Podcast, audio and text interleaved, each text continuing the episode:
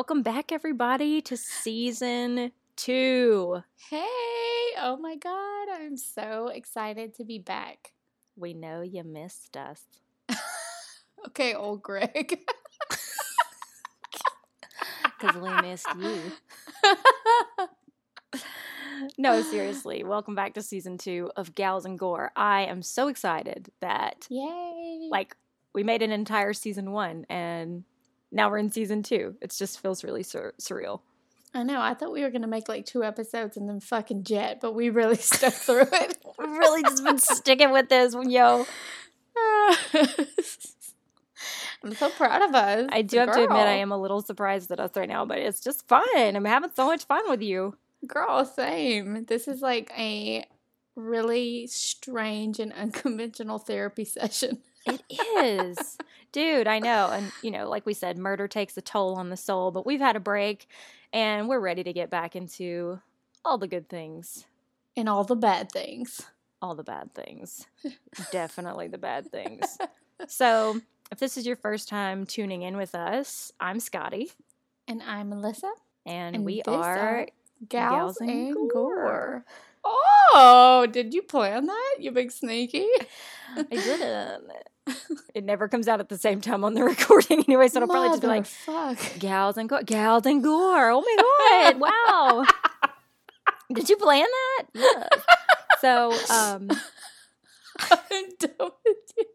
I do want to apologize for the really bad audio quality at the beginning of season one. Oh god, it was so bad, but we were like just starting off. We had no clue. Yeah, we didn't, but we fixed it. So, you know, if this is your first episode, welcome to the good audio, Yeah. to the good place. And, you know, make sure that you like us before you go back and submit yourself to that torture of listening to Oh. those awful old audios. You really just have They're to just be. not they're not the worst, but they're not the best. But then we fixed it like maybe before halfway. you have to be dedicated to get through it. I'll say that. But dedicate yourself. Okay? Do you this. can do anything you put your mind to. Yeah. even get through our bad audio. Still good stories though. I believe in you guys, so go do it. Right after we took off for the break, um, something really bad happened. This huge hurricane came through and just Yes. completely ripped through my hometown in Louisiana. And Alyssa stayed in her house and weathered the storm. A lot of my family had to evacuate here to Austin. And I mean, there is just complete devastation from Hurricane Laura right now. Yeah, it's really bad.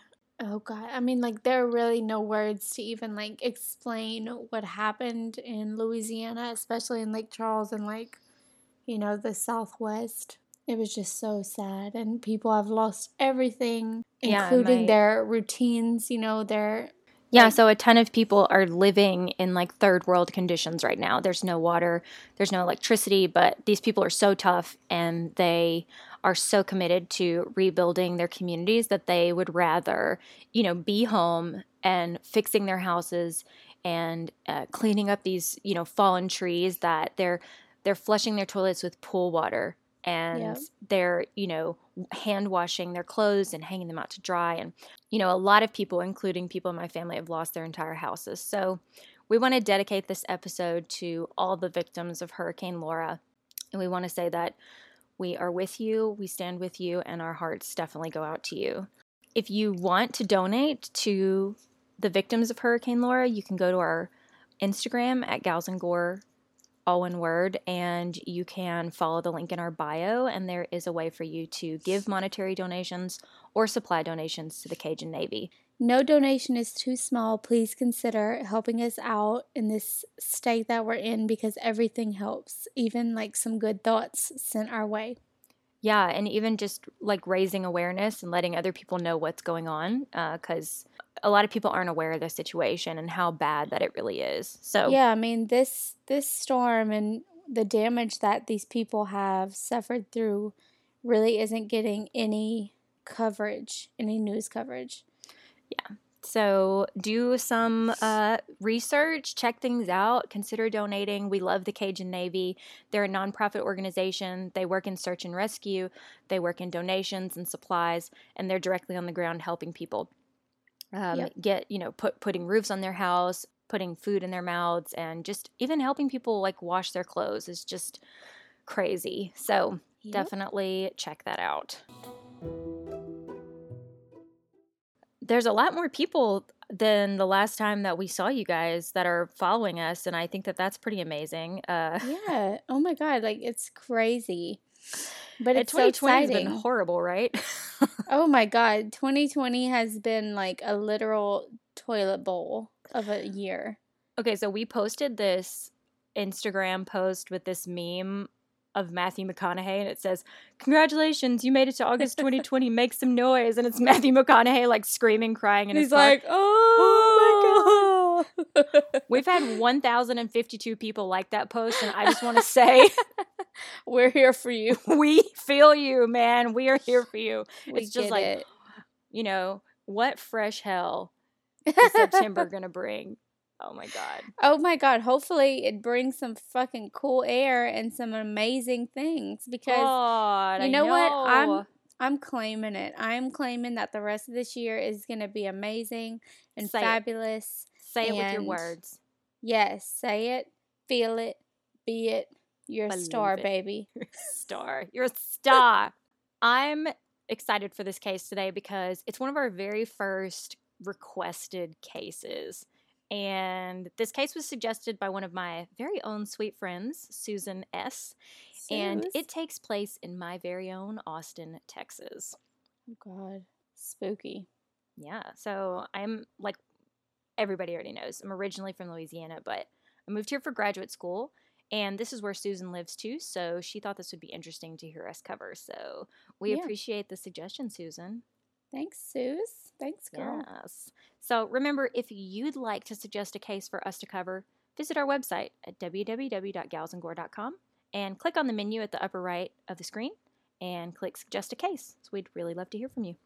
Yes, we really would. So This was a case that I have heard of before abstractly, but I've never really dug into it. So this was really interesting to me, especially since I live here in this town now. it's I've I've I know what case you're talking about, and it's oh man, I've heard it mentioned, and it's really sad. Yeah, and I know a lot of other people have covered this case as well, but I'm excited to talk about it with you because Yeah. I'd really like to hear your thoughts. Um, because you know you and I have some really strong opinions. So Yeah, I cannot wait. yeah, let's just jump into it. Okay. Let's do it, girl. All right. On a cold December Friday night in 1991, Mhm. which is funny because my last case was in 1991 too. You've got a year, That's the year I was born, honey. girl. Oh my I know, It god. was a good year. Not for murders, but for me because I was born. the Austin, Texas City Police Department was called to the scene of a fire inside of a business called I Can't Believe It's Yogurt. Mm, I love yogurt. It was presumed to be a robbery gone south. Okay. So the police at the time were dispatched and told that there were four people dead at the scene. And when they arrived, they described it as wholesale carnage. Oh wow. Yes. So it turns out that the four bodies inside belonged to four beautiful, really young girls who were full of life and just taken away way too soon. And it would turn out that the nature of their deaths was even more disturbing than they initially seemed. Oh god. Okay. Yes. So I watched a documentary on CBS called Innocence Lost, the yogurt shop murders, mm-hmm. and we'll link that on our website. But it includes testimony from people who were actually at the scene, like detectives. Also, it has the parents speaking about it and reporters all just giving these super heartbreaking accounts of what was found that night and it still really haunts the Austin area to this day. And I mean, as we can see, it was even, you know, recommended by an Austinite because it still bothers a lot of people here. Well, yeah, I'm sure. Yeah. So what I'm talking about is none other than the Austin yogurt shop murders. And here's what went down. There were four girls involved. Jennifer Harbison, who was age 17, Eliza Thomas, also 17, Sarah Harbison, who was Jennifer's little sister, age 15, and Amy Ayers, age 13. Their bodies were found dead inside of the yogurt shop that had also been set ablaze. Their bodies were tied up, stripped nude, and stacked on top of each other and then burned. What? Yes. Oh my god. Okay, so that seems like kind of a crazy age range. Were they all customers? Um, well, we'll get into that in a second. It took years for this case to catch any real traction, and it wasn't even until 1999 that there were even any suspects or arrests and, you know, beginning a sense of closure for these families. And this case just continues to keep coming up. It keeps stumping law enforcement and it keeps just dragging these poor families of these girls through the literal flames. But this case still remains cold and unsolved to this day. Wait, it's still unsolved? Yes, it's still unsolved. Oh my god. Okay. Yes. So let me answer your question and let's go to the night of the murders. Okay.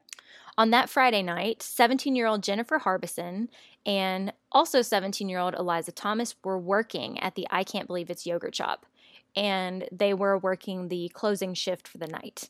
And during that shift, they were joined by Jennifer's 15 year old sister, Sarah Harbison, and her friend, 13 year old Amy Ayers.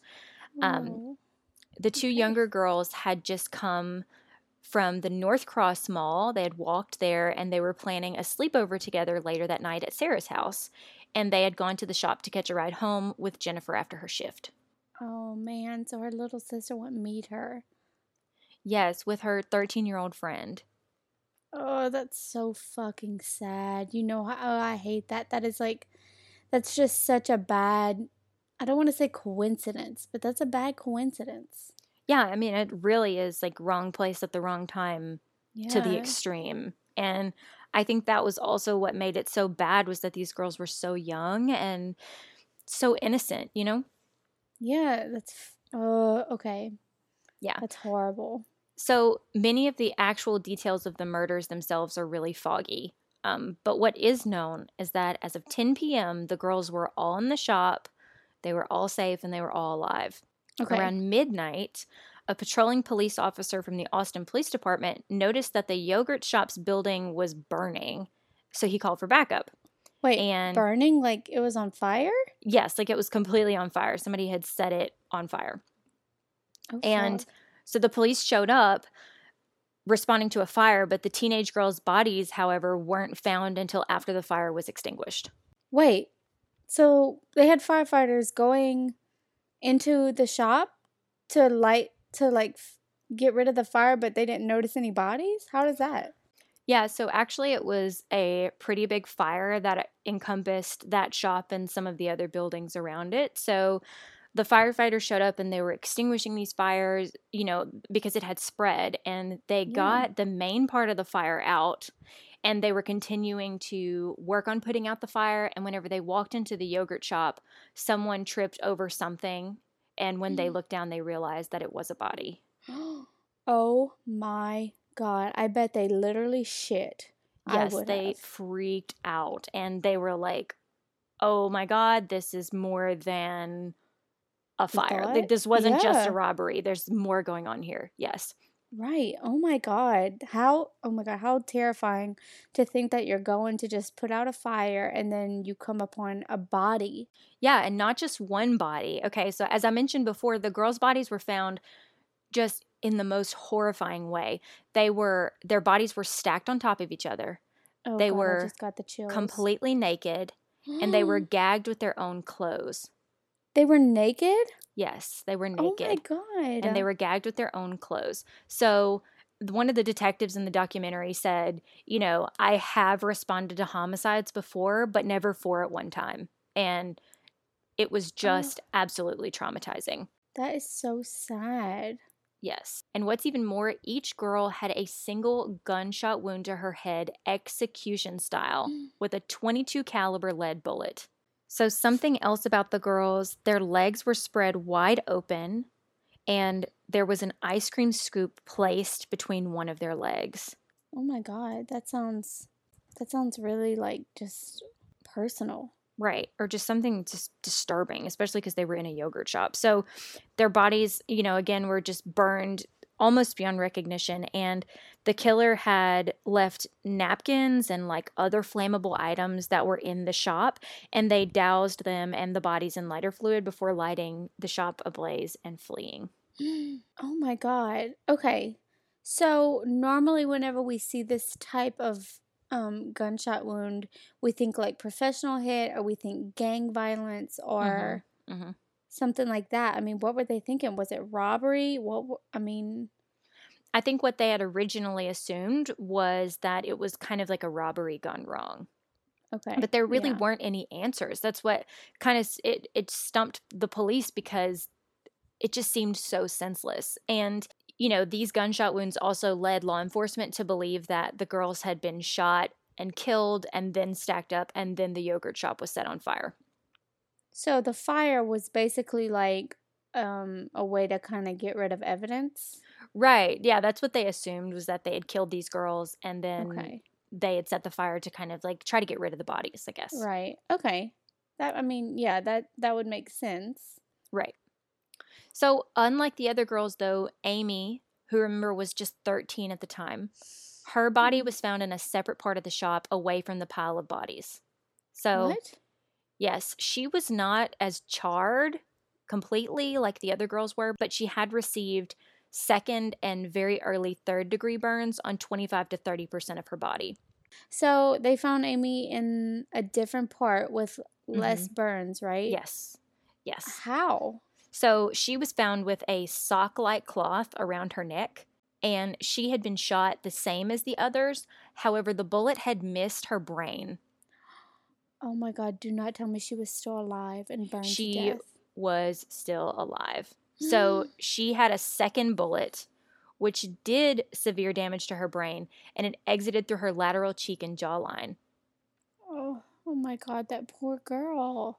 Yes, so she did not die immediately. So the theory goes that the killer or the killers had, you know, shot all four of the girls. They shot Amy. She was still mm. alive, right?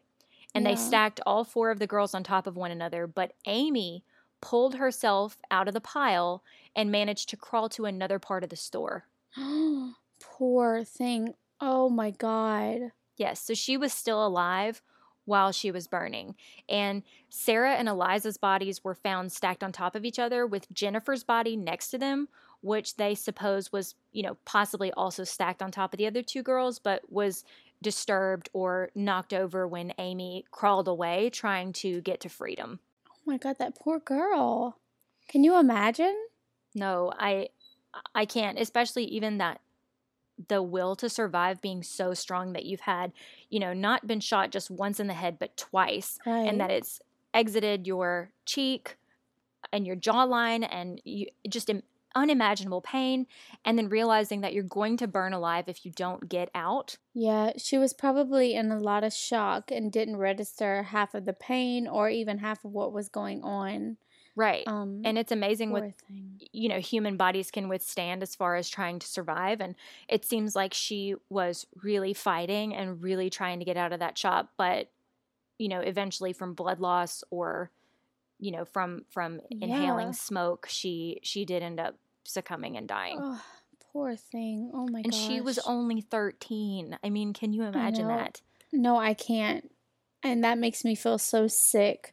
I I mean, know. all murder makes me feel sick, but someone so young. It's so I know. sad. my oldest niece is a year older than that so when i think about a 13 year old girl it just it really breaks my heart there was also the suspected use of fire accelerant at the scene which did lend to the theory that somebody started the fire to cover up the murdered girls bodies Okay. so That's what I thought. yeah, so there was also a source. I found something that said that the girls' bodies showed high levels of BTU outputs. And What's that? I don't know what a BTU is, or I didn't know what a BTU was, so don't laugh at me. But um, a BTU is a British thermal unit. But oh, okay. I'm not sure if that's correct because, you know, first of all, it was from Wikipedia. And second of all, you know, not that Wikipedia is not awesome for a lot of stuff, but a BTU is kind of how you measure heat output from any type of heating source, like a propane tank or a heater or something like that. So Mhm. I started to do some research on this fire and, um, or just fire and arson deaths in general, of course. yeah. And um, I could not leave well enough alone. And I did find a strange study from the Czech Republic about corpses heating up after death. Like like spontaneous combustion? almost like spontaneous combustion, and it was published in the American Journal of Forensic Medicine and Pathology, and I'll link where I got that information as well. So, Okay, I'm about to say I'm super weirded out because I literally just finished reading a bunch of stuff about spontaneous combustion the other day, and it had no, it had for no reason, but I was just yeah, well, I mean, there is a lot of like scientific evidence that talks about, you know, like cell movement and the body heating up, but it didn't make sense to Yeah. me that they would be taking the temperatures of the girls' bodies if they were so obviously burned, you know? right, yeah. So of course I just I really could not leave this alone and I had to look into it. So um this study did say that corpses have heated up after death. Um, so in 1839, a physician, John Davy, documented some unusually high temperatures in the bodies of some British soldiers who died in Malta. Um, Hmm. and some of the corpses even got as hot as 113 degrees Fahrenheit post mortem. what? Yeah, so because isn't it weird because you think that a corpse is going to be cold, right? Yeah. When you touch it, it's going to be cold. But they kept picking up these bodies, and they were warm and and hot, and it some of it did lend to the temperature outside, but there were some other bodies that had the same phenomenon that weren't outside either. So Mm. it was really weird. Um, but there really haven't been enough extensive studies done on this to solidify that. Um, so like I said, perhaps they were taking the temps from the girls, but obviously they were burned yeah. you know so i don't know if that's, That's necessarily crazy. super true um so i did do some research on autopsies after bodies have been burned to try and see how they could figure out these types of things and this is a quote that i came across in my research and it says quote there is no body so badly burned or decomposed that it does not deserve an autopsy and that was from charles p larson md of tacoma washington who's now deceased but Wait, what do you mean doesn't like they that doesn't deserve an autopsy? Please don't tell me that somebody in this case did not get an autopsy. No, they did do autopsies. That's how they found out that the girls had gunshot wounds. I was just trying to figure out what they were referring to by saying that the bodies pointed to an accelerant being used. So I started doing this deep dive into autopsies on bodies that are burned or charred. And this site that I was finding this information went on to say this and I'm just going to quote it directly from the site because this was really disturbing to me, but it was also kind of helpful in terms of autopsies of like burn bodies that we can use this information going forward. So it says a steak may be charred on the outside, but the inner parts, especially if the meat is thick, may still be edible after we have cut the overcooked outer portions away. Likewise, in the case of bodies, the outside can be blackened and parts of the limbs completely destroyed, while the inner parts remain comparatively well preserved, frequently allowing Mhm. us ample opportunity to make identification, determine whether a person was alive or deceased at the time of the fire, determine manner of death, and etc. Huh. Okay. I mean that's a really gross comparison. It is, but I think it but helps Okay. us kind of be able to visualize how because whenever i think Yeah. of bodies being burned i just think of like a pile of ash right Yeah. but that's not Yeah. true in every case so it turns out teeth are also really hard to destroy too and with 32 teeth in the adult human mouth it's really easy to identify a body with just a couple of teeth right. so okay. some other information that's probably not relevant, but that I also found extremely interesting because I've always wondered, like I said, how is anything even left of these bodies? So it would take an extreme amount of heat to destroy an adult human body. Using a hmm. gas fired furnace, the process of cremation in the United States usually takes about two to three hours at a temperature of roughly 1500 to 1900 degrees Fahrenheit. Okay. Okay. So to destroy a body, in other terms, you would need about 40 to 60 liters of fuel oil. So let's say 50 liters for an average body size. You Mhm. would need about 660 pounds or 300 kilograms for our European friends, of wood. For example, like Indian outdoor funeral pyres, that's how much wood it would take to burn a body fully 660 What pounds. Yes. Or, in more modern terms, a 1000 watt electric heater for 135 hours. Oh my god. Yes. That is excessive. I know. Or the energy released by about 115 to 120 pounds of TNT. Jesus Christ. So, for anybody who's looking at cases where bodies have been burned, it really takes a lot of energy and heat to fully burn a body. So, Yeah, wow. So that I mean like a cream like cremation. I mean yeah, you have to burn a body at 1900 degrees Fahrenheit for three hours to destroy it. Yeah, that's serious. Yeah, I mean that's not like that's fucking serious. That's all I can That's say. not like a, this is a not like weekend some- activity. Like, this is not Yeah, a how to. but if you're thinking about getting rid of a body by burning it, it's probably not going to work. A backyard barbecue just won't do, Sally. No. I mean, and think about like, you know, these civilizations and back in the day that did funeral pyres. That's so much wood that you would have had to actually gather to burn a body. That is a lot of wood and I mean a lot of a lot of effort. yeah. So I mean like I guess more or so this fire was started to probably burn evidence, not so much the bodies. Right. And I kind of digressed about that, but I did find all of that super interesting. So, yeah, if this person was trying to get rid of the bodies, all they really did was get Mhm. rid of a lot of evidence because burning a body to nothing is really a prolonged, full on Right. project. It's a it's a whole job. Yeah, it's going to take a while. Yeah. Anyway, so this is how they were able to determine the gunshot wounds, the manner of the gunshot, how Amy's gunshot hadn't killed her immediately, all that stuff. Mhm. Because that was what I thought.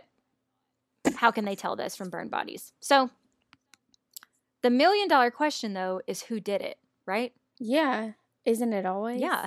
And at the time, interestingly enough, there was a known serial killer in the Austin area named Kenneth Allen McDuff. And Oh. he was known for murders involving teenagers, which is perhaps another story for another day. But he was soon ruled out and executed for his own crimes in November of 1998. oh, okay. So it was not him. It was not. And the original investigation lasted eight years, and the police were Oh, pretty shit. much stymied. Yeah. And there was, however, a string of false confessions.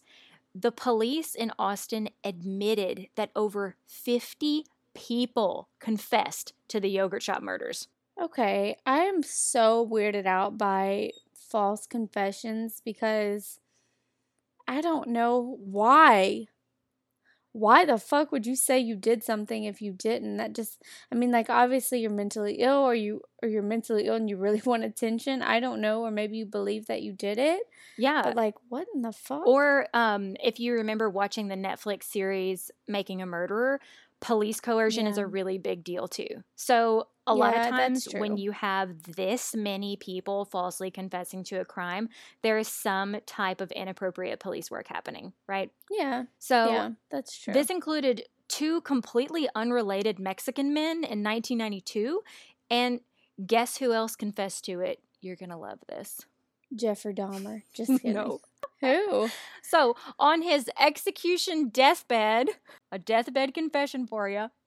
Oh, you know how I feel about I that. know. Or just technically, I guess, on the day of his execution, Kenneth McDuff, the serial killer from earlier, confessed to the crimes of as course. well. Yeah. But like I said, he didn't commit them. So, And you know what? That's really just selfish. I know. You know how I'm so aggravated with Deathbed deathbed, confession. confessions. As soon as I read that, I was like, oh, Alyssa's going to love this one. So, How dramatic. yes. So I didn't ask this earlier, but were the girls sexually assaulted? Like we had just, you know, extensively talked about autopsies, you know, the autopsies that were done on the girls did, you know, uncover that they were all shot in the back of the head and at least two of them were raped for sure. And the authorities also reported that two different guns had been used in the murders, which kind of lends to the theory that there was more than one murderer. And sure. there was also about $540 missing from the store as well. Right. So I mean like let's let's really look here. Is the motive robbery for $500? These people obviously weren't very smart because if you're going to try to commit a robbery, why would you hit a, a yogurt shop? That's obviously not going to have, you know, a shit ton of money inside of it. Why wouldn't you rob something that you know is going to have a lot more revenue? Um, so I don't know if maybe these were just really short sighted killers. They were like, yeah, maybe they saw these young girls and thought the shop was an easy target. They, Yeah. you know, got the money. They ended up raping them. And then they were like, uh, we got to get rid of all this evidence and just set it all on fire. But I mean, God, how unfortunate for those girls.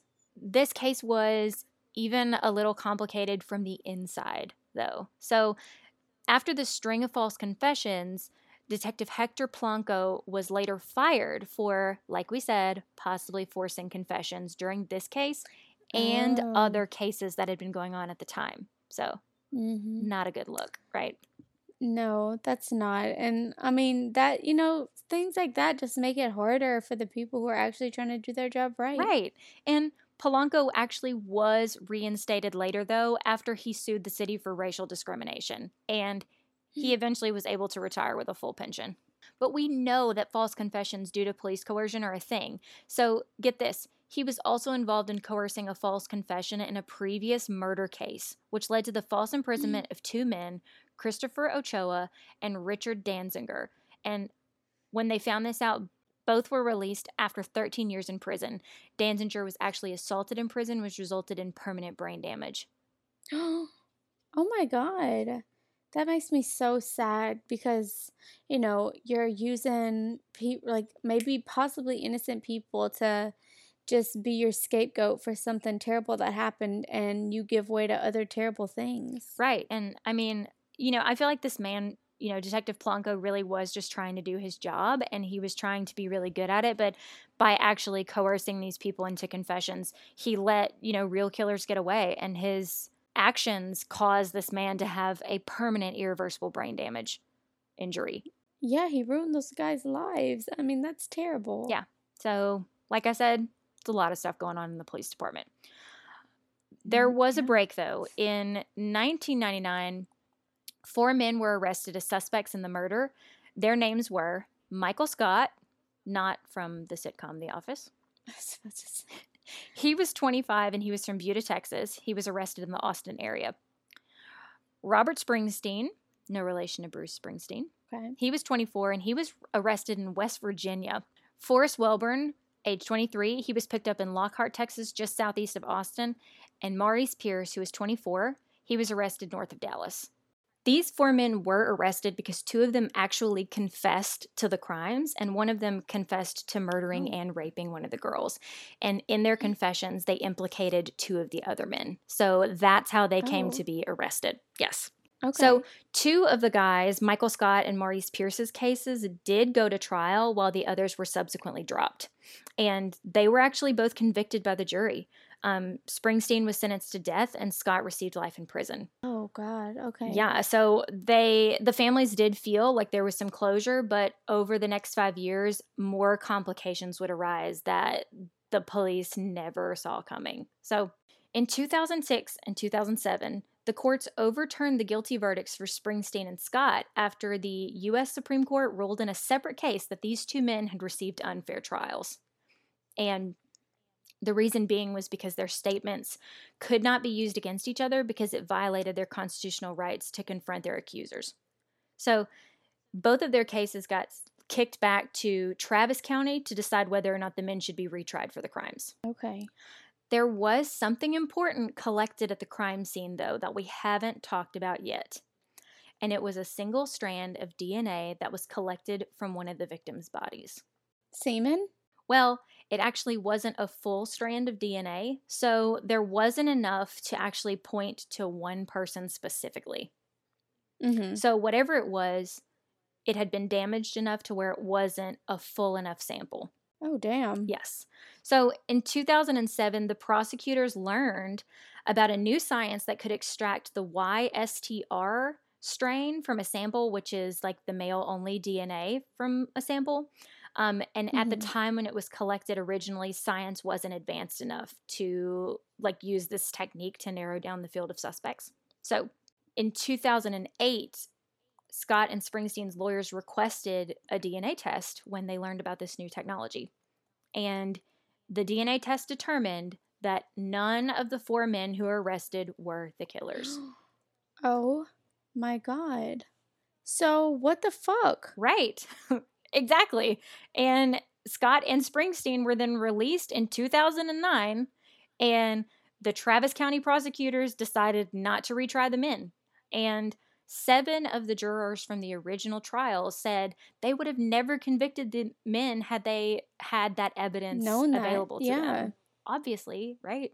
Yeah, that's really fucked up. Yeah, and we talk about this But all they the time. confessed. Yeah, they confessed. Exactly. That's what we know. False confessions are a thing because of police coercion. So, So weird. Ugh, okay. Side note, our old pal Maurice Pierce, one of the men who was convicted, he was actually blocked in a traffic stop by two police officers named Frank Wilson and Bradley Smith in December of 2010 in North Austin, which is where I live. oh. After a foot pursuit, okay, he ran away from the police officers. I don't know why, but Wilson, the police officer, tackled Pierce, who then took a knife out of his belt and stabbed Wilson in the neck. what? Yes. Why? Because they were following him? He was running from the police. The police officer tackled him. Pierce took out a knife and stabbed the officer in the neck. Oh, wow. I guess he was like, I'm already too far into this. Might as well keep going. Man, some people just really go too far. Like, you gotta know when, you gotta stop when you're ahead, buddy. You know, like, just let them take you.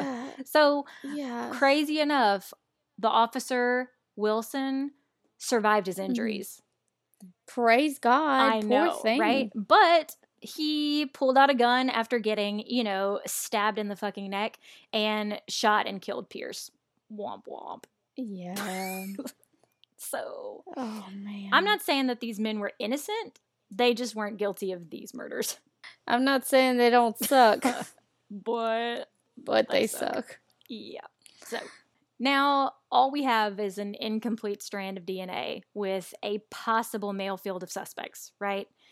And Yeah. at this point i just have have have to recommend this true crime book that was written about this case it's extremely thorough and it's called who killed these girls the unsolved murders that rocked a texas town um, it was written in 2016 by beverly lowry and it's very popular very informative so if you're into true crime writing you need it um, we're going to link it for you on our website on the sources pages and also on our book recommendations page um, on the Gals Yeah. Recommend. Some other books have been written too, but this was by far one of the most popular ones.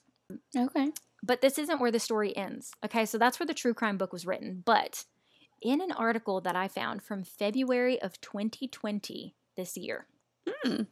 it stated that in 2017, the DNA sample actually hit a match to one that the FBI had uploaded anonymously into a public research database from a university in Florida for a population study. What is that even legal? It is legal, but now we're getting into some sticky territory, okay? So, wanting to close this decades old case, obviously, Austin investigators asked for the information about the matching DNA, but the FBI refused to give it to them. Why? I feel like that's everybody else's question, and there are a lot of answers to that. But this basically started a three year long battle between Austin and the FBI for these DNA samples, which is still going on. And the FBI says that giving this information could be unconstitutional overreach because it's just Yeah. partial DNA, it's not a full sample. So, you know, they'll be given a pool of suspects. Not one Right. specific person, and this pool could even Is be this like familial DNA? um, well, yeah, they said that it was given in like a, an anonymous population study. So I think it's in the same realm as familial DNA. So gotcha. it would give them a pool of suspects that could be even in the thousands, right? Wow. Yeah. So But still. yeah, and the FBI says that it's unfair to all the families that, you know, it would put them through this scrutiny when it's not more narrowed down. I'm just like, Yeah. So federal law states that the FBI can share it in an anonymized format, but they cannot allow it to be traced to any individuals. Um, okay, so that's like I'm gonna bake cookies and you can lick it, you can smell it, but you can't eat it. You can't have it. Exactly. And the FBI even went so far as to say that the Austin officials are, quote, overstating its significance. Excuse me? Right. This is DNA in a murder investigation. I don't think that this is like overstating any significance. Right, exactly. And so Austin, you know, the people who are advocates of this say, hey, like we need to use the science to figure this out, right? This person could be a killer. Whoever did this is still out there. And, you Right. know, they could have done a ton of other terrible stuff. Like we need to catch them, right? Right. But other What people do say that it's too close to overreach and that it violates the privacy of too many innocent people. Oh, yeah. I mean, this is just like weird though. Like, wouldn't you want to know?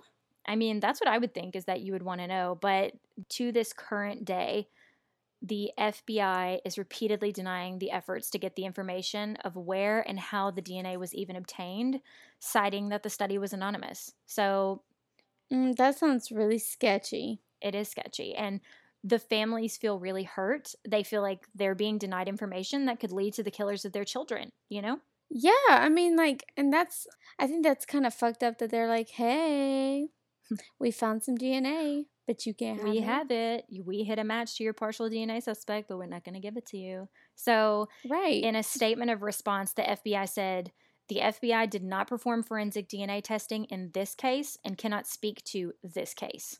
what does that even mean? The FBI is so fucking sketch, man. I know. I know you guys are listening. You hear it. You're Said probably you listening before we AF. even like put this out. So again, if me and Alyssa get whacked, you know who did it. It wasn't anybody we know, it was the FBI. Definitely.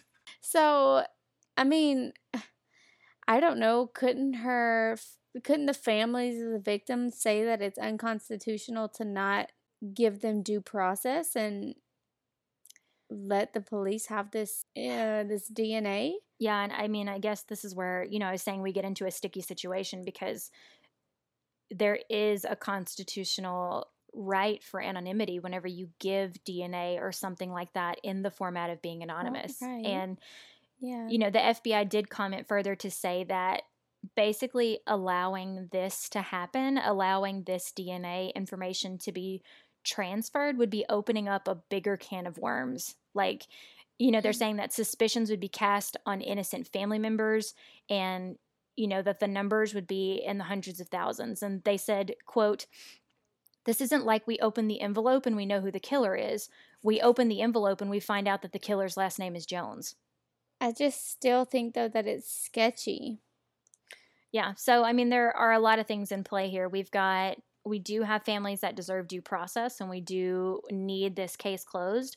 And we do have on the other side, you know, the constitutional issue of Yeah. your DNA and your information being safe because whoever gave this DNA could very possibly not be the actual killer, but just could be someone related to the killer. And it could cause a witch hunt. And not only that, but they'd have to start giving out DNA to everybody who asked about any related case at all in the US. Right. Yeah. And I mean, I, I definitely can see where that would get weird and not And muddled. not even fair. Yeah. Yeah. Definitely. So that's where we are right now in 2020. It's almost 30 years later. There are no new leads. There's a standoff with the FBI. We've got a partial strand of DNA and no justice for these four poor girls. Wow. Well, that really fucking sucks. I mean, Yeah. I don't There's even no know. way to say it. What... No, there's not.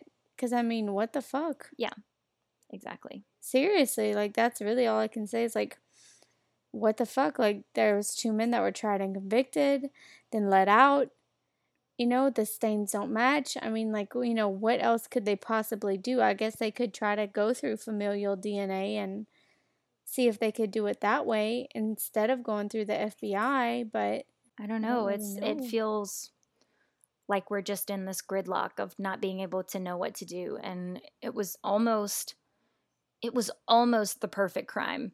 You know, like all of the DNA was almost destroyed, but they found a partial strand. And I guess the hope of these families is that one day we'll be able to link it back to potential suspects and and figure this out. So this is something I'm definitely going to stay on top of and I want to keep looking for answers and I thought it was crazy that we had so many updates even in 2020 that so many people in yeah. Austin are still looking for these answers. Yeah. That's I don't know. Poof, if people could see my face right now, I feel like touched out. I'm like, uh, I'm like, where? What are you like, even looking at? You're just like, oh my god, this is insane. Well, I'm just yeah, I'm just staring and I'm like zoned out because like we have a potential pot of answers, but we can't do anything with it. Right. And we can't even know it. Yeah. Can't even like look at it. Yeah, that's where we're at with the Austin yogurt shop murders. And I mean, hopefully one day somebody submits, you know, their DNA to like 23andMe and it comes back and they're like, your father was the killer. I mean, you know, I don't hope that for that person, but I do hope that these people can actually, you know, get some justice and some closure because this yeah. really sucks. Yeah, this is horrible. Uh, the poor families, those poor girls. I mean, and just the knowledge that whoever did this is still walking around Austin. Or he could have left the scene, you know, but I think cold cases suck. Yeah, they do. Yeah. The audacity of you to be unsolved. Yeah. How dare ye? How dare you? How dare you? That's it. Thanks for ruining my whole day. You're so welcome. You're the best. You're the best. Well, that's uh I guess we have really have Susan to thank for that. Thanks, Suze. I was up until like two in the morning researching this case and I just don't feel any better about it or any sense of closure and that's Mm-mm. that's where we're at. Yep. That was really something, gal. Thanks. But no thanks. You really did that. you really did that. Thank you. So, if you guys want any more information on our sources or where we got any of our information, you can visit our website at www.galsandgore.com. And check out our Instagram at handle gals and let us know what you think. Yeah, let us know if you have any theories or what you think the FBI should be doing. Mm. All the links including where you can donate to victims of Hurricane Laura, all of our book recommendations for true crime, as well as our information for our Gore Galore book chats, you can find in our link on Instagram in our bio, or you can find all of that information at galsandgore.com as well. And please, please, please go like, review, and subscribe us because that's how other people find us. Absolutely. We want to be a real live big girl podcast. Yeah, I want to be a big. I want to be a real podcast. Geppetto, since we found out Pinocchio's dad's real name. We see you. Geppetto. Anyway, until next time, trust no one. Murder's a killer.